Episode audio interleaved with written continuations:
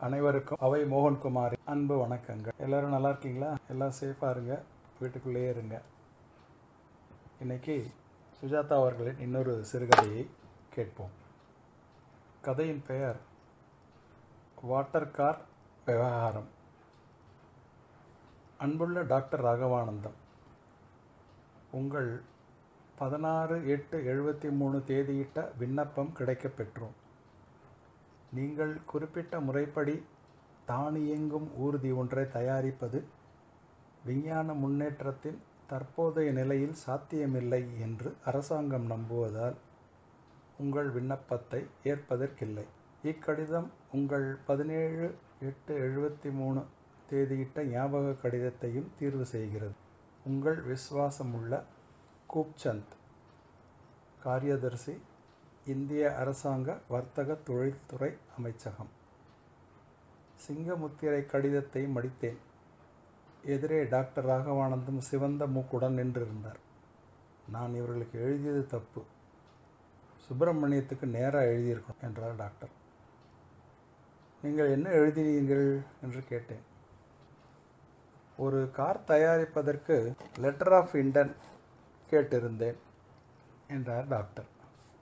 Car தயாரிப்பதற்கா பேஷ் petrol விற்கிற விலையில் இப்போது எதற்கு என்று அவர்கள் நோ என் கார் வாட்டர் கார். அதுக்கு பெட்ரோல் வேண்டாம் என்றார் டாக்டர். ஓ புரிந்தது. போட் மாதிரியா?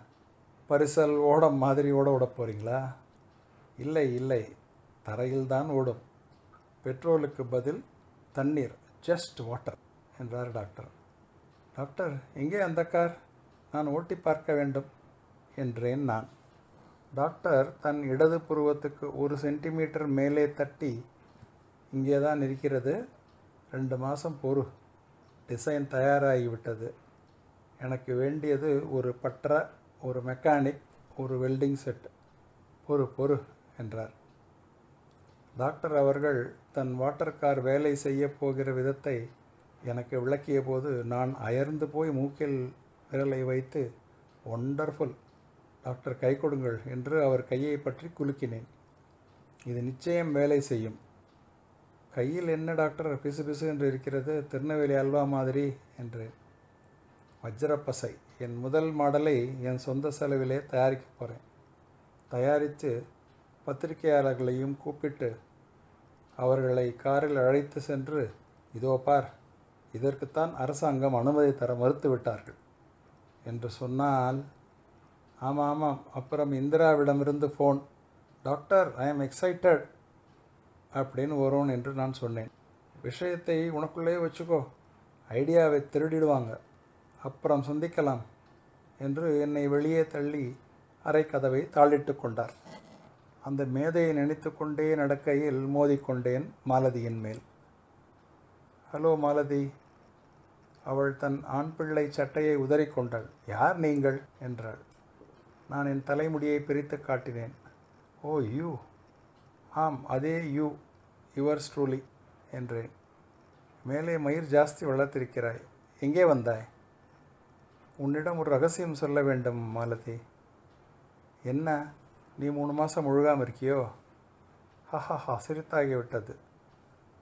இனி ரகசியம். உன் அப்பா இன்னும் ரெண்டு மாதத்தில் லட்சாதிபதியாகி விடுவார் என்றேன். அடுத்த மாதம் அப்பா லட்சாதிபதியாவதை விவித் பாரதியில் நிரோத் விளம்பரம் போல நிறைய தடவை கேட்டாகிவிட்டது என்று சலித்து கொண்டாள் மாலதி. டாக்டர் அவர்கள் இந்த தடவை ஒரு சுரங்கத்தை தங்க சுரங்கத்தை கண்டுபிடித்திருக்கிறார். பெட்ரோல் இல்லாமல் போகும் கார் என்றேன் நான். தள்ளுனா எல்லா காரும் போகும் என்றாள் மாலதி. சே ரெண்டாவது உலக யுத்த ஜோக்கு. டாக்டர் கார் தண்ணீர் சக்தியால் போகிறது. ஹைட்ராலிக் டர்பைன் பிரின்சிபல் தெரியுமா உனக்கு? என்றேன். தெரியாது தேவையும் இல்லை. நீயும் அப்பாவும் சேர்ந்து அடித்த கூத்தெல்லாம் நான் மறக்கவில்லை. உன் மாதிரி மறை கழன்ற ஆசாமிகளுடன் பேச எனக்கு நேரமும் இல்லை. உனக்கு வேறு வேலை இல்லை என்றால் பணங்கள் பார்க்கல சிமெண்ட் பெஞ்சில் போய் உட்காருப்போ என்றாள் மாலதி.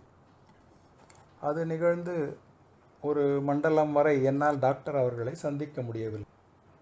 ஒரு மாலை பெரியண்ணன் கடையில் மசாலா டீ சப்பிக் கொண்டிருந்த போது என் எதிரே அரை வேட்டியை முண்டாசாக அணிந்து காதில் பீடி சொருகி இருந்த சைக்கிள் ரிக்ஷா ஓட்டி ஒருவனும் அவன் நண்பனும் பேசிக்கொண்டிருந்தது என் கவனத்தை கவர்ந்தது.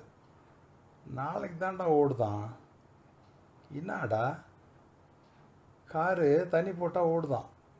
ஒரு கேவன் கண்டுபிடிச்சிக்கிறானா இந்த பார் போட்டுக்குது. என்னடா அது ஜீனி வேலை? டைவர் தண்ணி போட்டால் கார் ஓடுதா? அட்டா? ஐயா அந்த செய்தித்தாளை சற்று தருகிறீர்களா? என்று நான் கேட்டேன். என்ன நைனா சோக்கா சோக்காலாம் போட்டுன்னுக்கிற தமிழ் பேசுகிற பாஞ்சு பிசா கொடுத்து வாங்கிக்கோயேன் என்றான் அவன். நான் அவன் சொல்வதில் நியாயம் இருப்பதை உணர்ந்து அந்த பத்திரிகையை காசு கொடுத்து வாங்கி பார்த்தேன். அதில் நாளை வெள்ளோட்டம். நீரில் ஓடும் சிற்றுந்து. அதாவது கார்.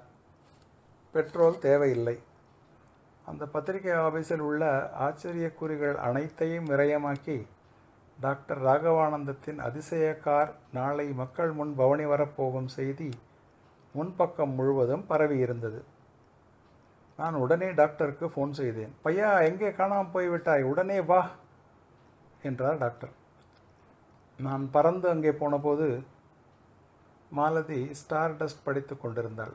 என்னை பார்த்துவிட்டு மறுபடி படிப்பில் ஆழ்ந்தாள். மால் டாக்டர் எங்கே? என்றேன். ஷட் என்றால் அதைவிட சுருக்கமான வார்த்தை கிடைக்காததால். கார் ஓடுகிறதா? என்றேன். அவள் என்னை புரியாமல் பார்த்தாள். Car? Water car water car என்றேன். எனக்கு என்ன தெரியும்? என்றாள் மாலதி. மாலதி நாளைக்கு இனாகுரேஷன் பேப்பரை பார்க்கவில்லையா? அப்படியா? சென்ற பதினைந்து நாட்களாக ஷெட்டில் தான் இருக்கிறார். அங்கே தான் சாப்பாடு உப்புமா காஃபி எல்லாம் போகிறது. உள்ளே என்ன செய்கிறார் என்பது எனக்கு தெரியாது. எனக்கு இது மட்டும் தெரியும். நாளைக்கு இங்கே ரகளை அடிதடி நடக்கப் போகிறது. நான் மாடியில் இருந்து பார்த்து கொண்டிருக்கப் போகிறேன். இதோ அப்பா என்றாள். டாக்டர் அவர்கள் ஈஸ்ட்மன் கலரில் நடந்து வந்தார். உடம்பில் பச்சை பெயிண்ட் காது நுனியில் மூக்கு கண்ணாடியில் இடது செருப்பில் சிவப்பு பெயிண்ட். உடம்பின் மற்ற சிற்சில இடங்களில் ஆங்காங்கே மஞ்சள் நிறம். இப்படி கையில் ஒரு பெயிண்டின். வந்துவிட்டாயா? மாலதி ஃப்ரெஷ் கான்ஃபரன்ஸுக்கு பரம்பு நாக்காலெல்லாம் ஏற்பாடு செய்ய வேண்டும். சுவரில் நம்பர் எழுதியிருக்கிறேன் ஃபோன் பண்ணிவிடு என்றார் டாக்டர். Doctor car ஓடுகிறதா? என்று கேட்டேன் ஆவலாய். ஓடும் ஓடும். ஃபினிஷிங் டச் கொடுத்துட்ருக்கேன். ஸ்ப்ரே பெயிண்ட் அடிச்சுட்டுருக்கேன் பையா மாலதி கடைசியில் காலை வாரி விட்டாள் மாட்டேன் என்கிறாள். மாட்டேன் மாட்டேன் மாட்டேன் என்றாள் மாலதி. என்ன மாட்டாய்? நான் அந்த காரை நாளைக்கு ஓட்ட வேண்டுமா? செத்தாலும் மாட்டேன். நீ அதை பார்த்தாயா? அது ஒரு கார் போலவே இல்லை ஒட்டகம் மாதிரி இருக்குது அதில் நான் உட்கார்ந்து அதுவும் பத்திரிகைக்காரங்கள் முன்னிலையில். ச்சே! என்றாள் மாலதி. ஒரு பெண் ஓட்டினால் கிளாமராக இருக்கும் என்றார் டாக்டர். டாக்டர் அது ஓடுமா? ஓடாது என்றாள் மாலதி.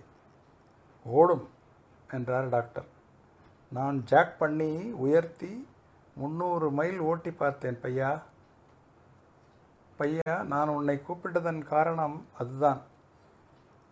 நீதான் நாளைக்கு பத்திரிகைக்காரர்கள் முன் என் காரை ஓட்டப் போகிறாய். இளம் சமுதாயத்தினர் கார் இது. இளம் சமுதாயத்தினர் தான் ஓட்ட வேண்டும் என்றார் டாக்டர். நானா? என்றேன் நான். நீதான் சரித்திரம் உன்னை தேர்ந்தெடுக்கிறது என்றார் டாக்டர். டாக்டர் எனக்கு டிரைவிங் லைசன்ஸ் இல்லை என்பது சரித்திரத்துக்கு தெரிந்திருக்க நியாயமில்லை.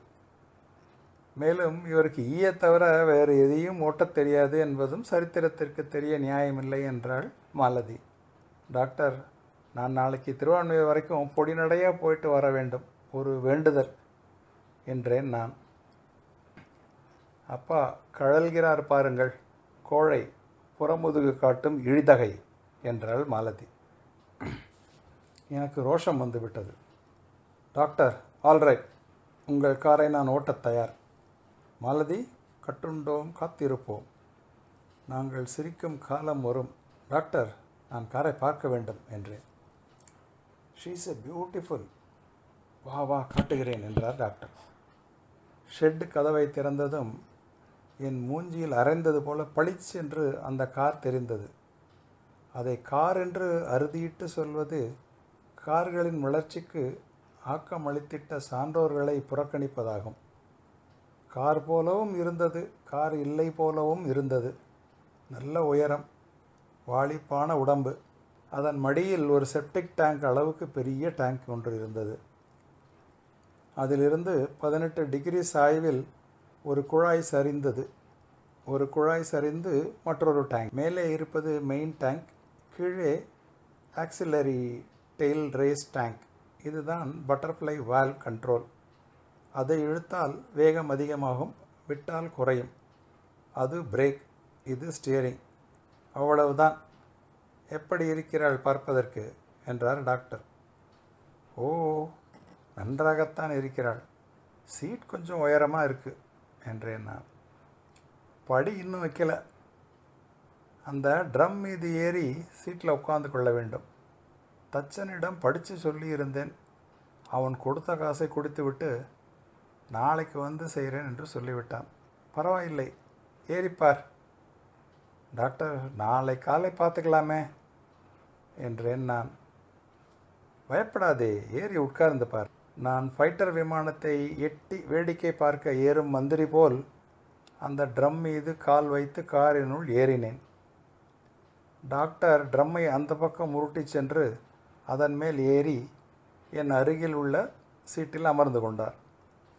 ஏறும்போது கீச் கீச் என்ற சத்தமும் அதன் பின் கிளங் என்று நிறைந்த கங்காளம் அசைவது போல சத்தமும் கேட்டது. தவிர டாக்டரின் மாடியிலிருந்து ஒரு திவிலை தண்ணீர் வழிந்து என் பேண்ட் தொடை பாகத்தில் நனைத்தது. ஃபுல் டேங்க் நூறு மைல் ஓடும் என்று கண் சிமிட்டினார் டாக்டர். மரசீட்டை இன்னும் மெத்த தைக்கல போலோ என்றேன் நான். யூஃபார்முக்கு ஆர்டர் கொடுத்திருக்கிறேன் என்று சொன்னார் டாக்டர். ஸ்டியரிங் மேலே கை வைத்து கொண்டேன். மாலுமி போல் உணர்ந்தேன். அது என்ன என்றேன். அது கண்ட்ரோல் சுவிட்ச் என்றார். அது ஊ என்றது கார். ஓ எஸ் இது ஹான் என்றேன். மாலதி ஓரத்தில் கீழே நின்று கொண்டிருந்தாள். இங்கிருந்து உங்களை பார்த்தால் முல்லைக்கு தேர் ஈவதற்கு முன்பான பாரி போல் இருக்கிறீர்கள் என்றாள் அவள். நான் அவளை மதிக்கவில்லை. உலகம் எப்போதும் முதலில் சிரிக்கத்தான் செய்யும் என்றேன். டாக்டர் இது என்ன குமிழ்? அது அதுதான் த்ராட்டில் கண்ட்ரோல் ஏ ஏ இழுக்கு இழுக்காத அதை இழுத்தாகிவிட்டது. அந்த சரித்திர பிரசித்தமான பயணம் அப்போதுதான் துவங்கியது. இழுக்காதே என்று சொன்ன குமிழை இழுத்ததால் ஜோ என்று அரங்கத்தில் சத்தம் கேட்டது. கடைசியாக நான் குற்றாலத்தில் கேட்டது போல. டாக்டரின் கார் பெல்ட் அண்ட் வீல் தத்துவத்தில் அமைந்தது. வால்வை திறந்தால் மேலே நிரம்பி இருக்கும் தண்ணீர் திறக்கப்பட்டு குழாய் வழியாக மிக வேகமாக சரிந்து கீழ் டேங்குக்கு ஓடும். போகிற போக்கில் டர்பைன் சக்கரத்தை சுற்றிவிட்டு ஓடும். டர்பைனுடன் இணைக்கப்பட்ட கார் சக்கரங்கள் சுழல கார் ஓடும். திறந்துவிட்டேன் போர் இருக்கிறது. கார் ஒரு முறை சோம்பல் முறித்து கொண்டு குலுங்கி நகர ஆரம்பித்தது. டாக்டர் நகருகிறது எனக்கு ஓட்டத் தெரியாது என்று கத்தினேன். பையா உடனே எழுந்திரு சீட் மாற்றிக்கொள்ளலாம் என்னால் சமாளிக்க முடியும் என்றார் டாக்டர். நான் எழுந்திருக்க முயன்றேன் முடியவில்லை. டாக்டர் என் பேண்ட் சீட்டில் ஒட்டி கொண்டு விட்டது என்று அலறினேன். ஓ பெயிண்ட் ஈரமாக இருந்திருக்கிறது. பையா குவிக் பேண்ட்டை கழட்டி விட்டு எழுந்திரு என்றார். டாக்டர் டாக்டர் லுக் அவுட் என்றேன். கார் ஷெட்டுக்கு வெளியே வந்து நேராக சிறு குடும்பமே போதும் என்ற சோரை நோக்கி சென்று கொண்டிருந்தது. பையா ஸ்டியரிங்கை திருப்பு திருப்பு என்றார் டாக்டர். டைட்டாக இருக்கிறது டாக்டர் என்றேன் நான். பயப்படாதே நான் இருக்கிறேன். அந்த பிரேக்கை லேசாக அழுத்து ஸ்மூத்தாக போகும். பிரேக்கை அழுத்திப்பார் டாக்டர் பிரேக் தொளதளவென்று இருக்கிறது என்று அலறினேன் நான். ஓ மறந்துவிட்டேன். ஒரு கனெக்டிங் ராடை இன்னும் இணைக்கவில்லை என்றார் டாக்டர். டாக்டர் ஏதாவது செய்யுங்கள். கார் ஓடிக்கொண்டிருக்கிறது என்றேன். அதானே திராட்டிலை மூடிவிட்டேன். வால்வை மூடிவிட்டேன். இன்னும் ஓடிக்கொண்டிருக்கிறதே. இது ஓடக்கூடாதே என்றார் டாக்டர். டாக்டர் இறங்கிடலாமே. நல்ல சரிவு. வேகம் அதிகமாகிக்கொண்டே வருகிறது என்றேன் நான். ஐயா யூ ஆர் எ ஜீனியஸ் அதானே ஏன் ஓடுறது என்று இப்போது தெரிந்து விட்டது. சரிவு அதனால்தான் ஓடுகிறது. ஏனென்றால் தண்ணீரை நான் அப்போது நிறுத்தியாகிவிட்டதே என்றார் டாக்டர். என் கணுக்கால் வரை தண்ணீர் ஏறி நனைந்திருந்தது. நாயர் கடை நோக்கி நாங்கள் விரைந்து கொண்டிருந்தோம். அந்த முச்சந்தியில் ரோடு இடம்பலமாக பிரிகிறது. அந்த மெயின் ரோடில் பஸ்களும் லாரிகளும் உற்சாகமாக சென்று கொண்டிருந்தன. ஒரு போலீஸ்காரர் டியூட்டி ஏற்றுக்கொள்ளலாமா? என்கிற உத்தேசத்தில் எதிரே நாயர் கடையில் பன் கடித்து கொண்டிருக்க எங்கள் ஊர்வலம் வருவதை பார்த்து கலவரப்பட்டு அங்கிருந்தே ஸ்டாப் அடையாளம் காட்டினார். ஸ்டாப்பாவது அடையாளமாவது. எங்கள் காரை நிற்க வைப்பது யார்? போய்கொண்டே இருந்தோம். போலீஸ்காரர் தன் ஆணைக்கு படியாமல் தன்னையே நோக்கி எங்கள் கார் விரைவதை உணர்ந்து பண்ணை கீழே போட்டுவிட்டு விசில் ஊதி தள்ளினார்.